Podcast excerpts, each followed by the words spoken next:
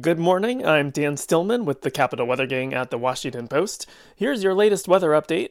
Well, after the most snow we've seen in two years, a light wintry mix continues at times this morning. You'll want to take it slow if you're out on the roads. A lot of slick spots with morning temperatures in the mid 20s to near 30.